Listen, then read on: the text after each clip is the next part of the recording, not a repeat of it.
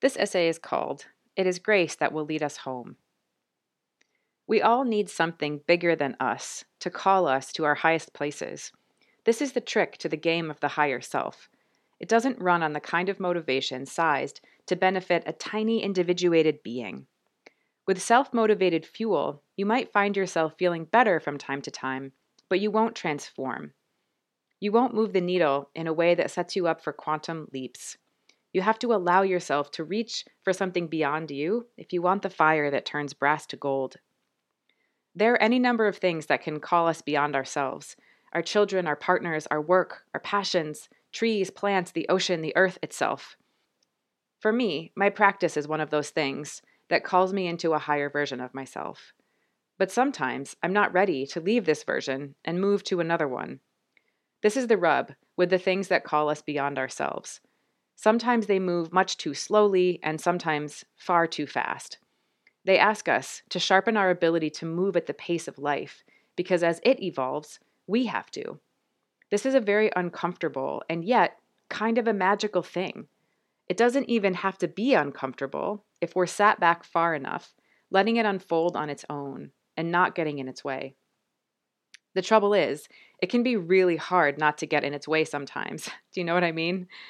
Sometimes all I want to do is get all in its way and speed it up or slow it down or raze it to the ground. Sometimes this urge blankets me so heavily that it suffocates my heart, and I start to think wait, what is all this for? Does it even matter? Does anything matter? I start to sink under that weight when the work props me up. Something else kicks in, and I can rest on the strength of my practice. That is why we practice. We practice so that practice is our habit. Practice will not stop us from getting sucked into scary thoughts. That is not why we practice. We practice because over time, when practice is the main habit, it eventually kicks in on its own. It starts to show up for us. That is the benefit of a strong practice and the motivation to keep practicing. Once I become aware, I know those thoughts are signs that my attention is pointed in the wrong direction. I know they do not come from a trustworthy place. Those thoughts are nothing but trouble, and I have had enough of that. I find the present moment and I drag as much of my attention there as I can muster. Often, when I'm resisting evolution, it's because I'm scared. In the part of the iceberg below the surface, there is an idea that sounds like I don't know how I got this far, so I definitely don't know how to get any further. It feels like a fluke, and how do you maintain a fluke? You don't. Every con artist eventually gets found out. Suddenly I'm twisted and turned around. All I have to hold on to is fear and doubt. There is pressure, and I feel sick. I didn't sign up for this, and I want off this ride. In the blink of an eye, I have become a fraud who will definitely fail spectacularly when everyone finds out that I am faking it. I will be severely punished and I will deserve it. But then, in the middle of this nightmare, I remember the truth. I remember the truth because I have trained myself to be able to hear it and listen. I do know how I got this far. I got this far by challenging my own conditioning and teaching myself unconditional love. I am a work in process, but I got this far by unlearning and undoing the bullshit I was mistakenly handed by people who didn't know any better and who created a world that, on its surface, perpetuates that bullshit. I am teaching myself to look deeper and to see through that bullshit in myself and others, and in sharing, have found people craving that too. I got this far by coming outside of myself and learning how to collaborate with the rhythm of life. There isn't a formula you can follow. It's about tuning in, responding to what's here, and cultivating a healthy, loving relationship with oneself and with reality. That is what I forget when I get scared and small. I don't have to do anything actually except relax and listen. I co create the future, it's not a solo mission.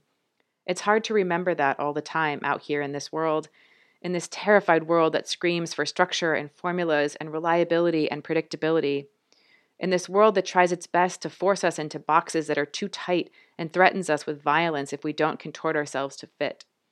In this world that reflects back at us all the reasons we should crunch up, shut down, wall off, and be dogs who eat dogs. So we must find ways to remember.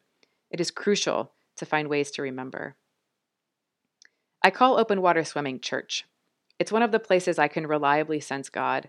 I don't know if it's the vastness of the ocean, or the temperature of the water, or the quality of the folks who take to the sea, but it grounds me. In fact, it quells some part of me that doesn't seem to get soothed by much else. When I'm swimming, I usually start out with the group, but I end up trailing behind them because I'm not really interested in exercise. I'm interested in communing with God. I like to sing Amazing Grace while I'm paddling around.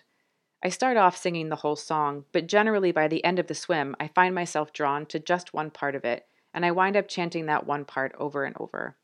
Lately, it's been the part that goes, It is grace that got me safely thus far, and it is grace that will lead me home. In the 70s song, That's How I Got to Memphis, it isn't really about Memphis. Memphis is a metaphor for here, wherever you are right now. That's how I got here. In the same vein, grace is whatever reminds you that you are not doing this alone. Call it whatever you like. If it helps you remember, it's grace. There are forces beyond our comprehension that are colliding and creating constantly, and we are one of those forces. We are just one, but we are one nonetheless. We are part of that. There is a greater rhythm to life that we miss completely because we can't experience it from a teeny tiny self. And we don't know how to practice letting that self expand beyond its borders. When we don't understand how to practice, it's because we have never been held by that web of life. In fact, some of us may not have a conscious memory of being truly held by anything at all. So, of course, it makes sense that we think we are the only ones who can hold us. We think we are drawing a logical conclusion that consequently, if we let go, we will fall and we will die because we don't understand that there is a built in safety net. There is a web that will catch us, and that is where the real magic lives. It is that which will hold us, transform us, and expand us, with the only effort on our part in the willingness to collaborate, in the willingness to listen. It is that which got me here, and exactly that which will get me the rest of the way. It is grace that will lead me onward.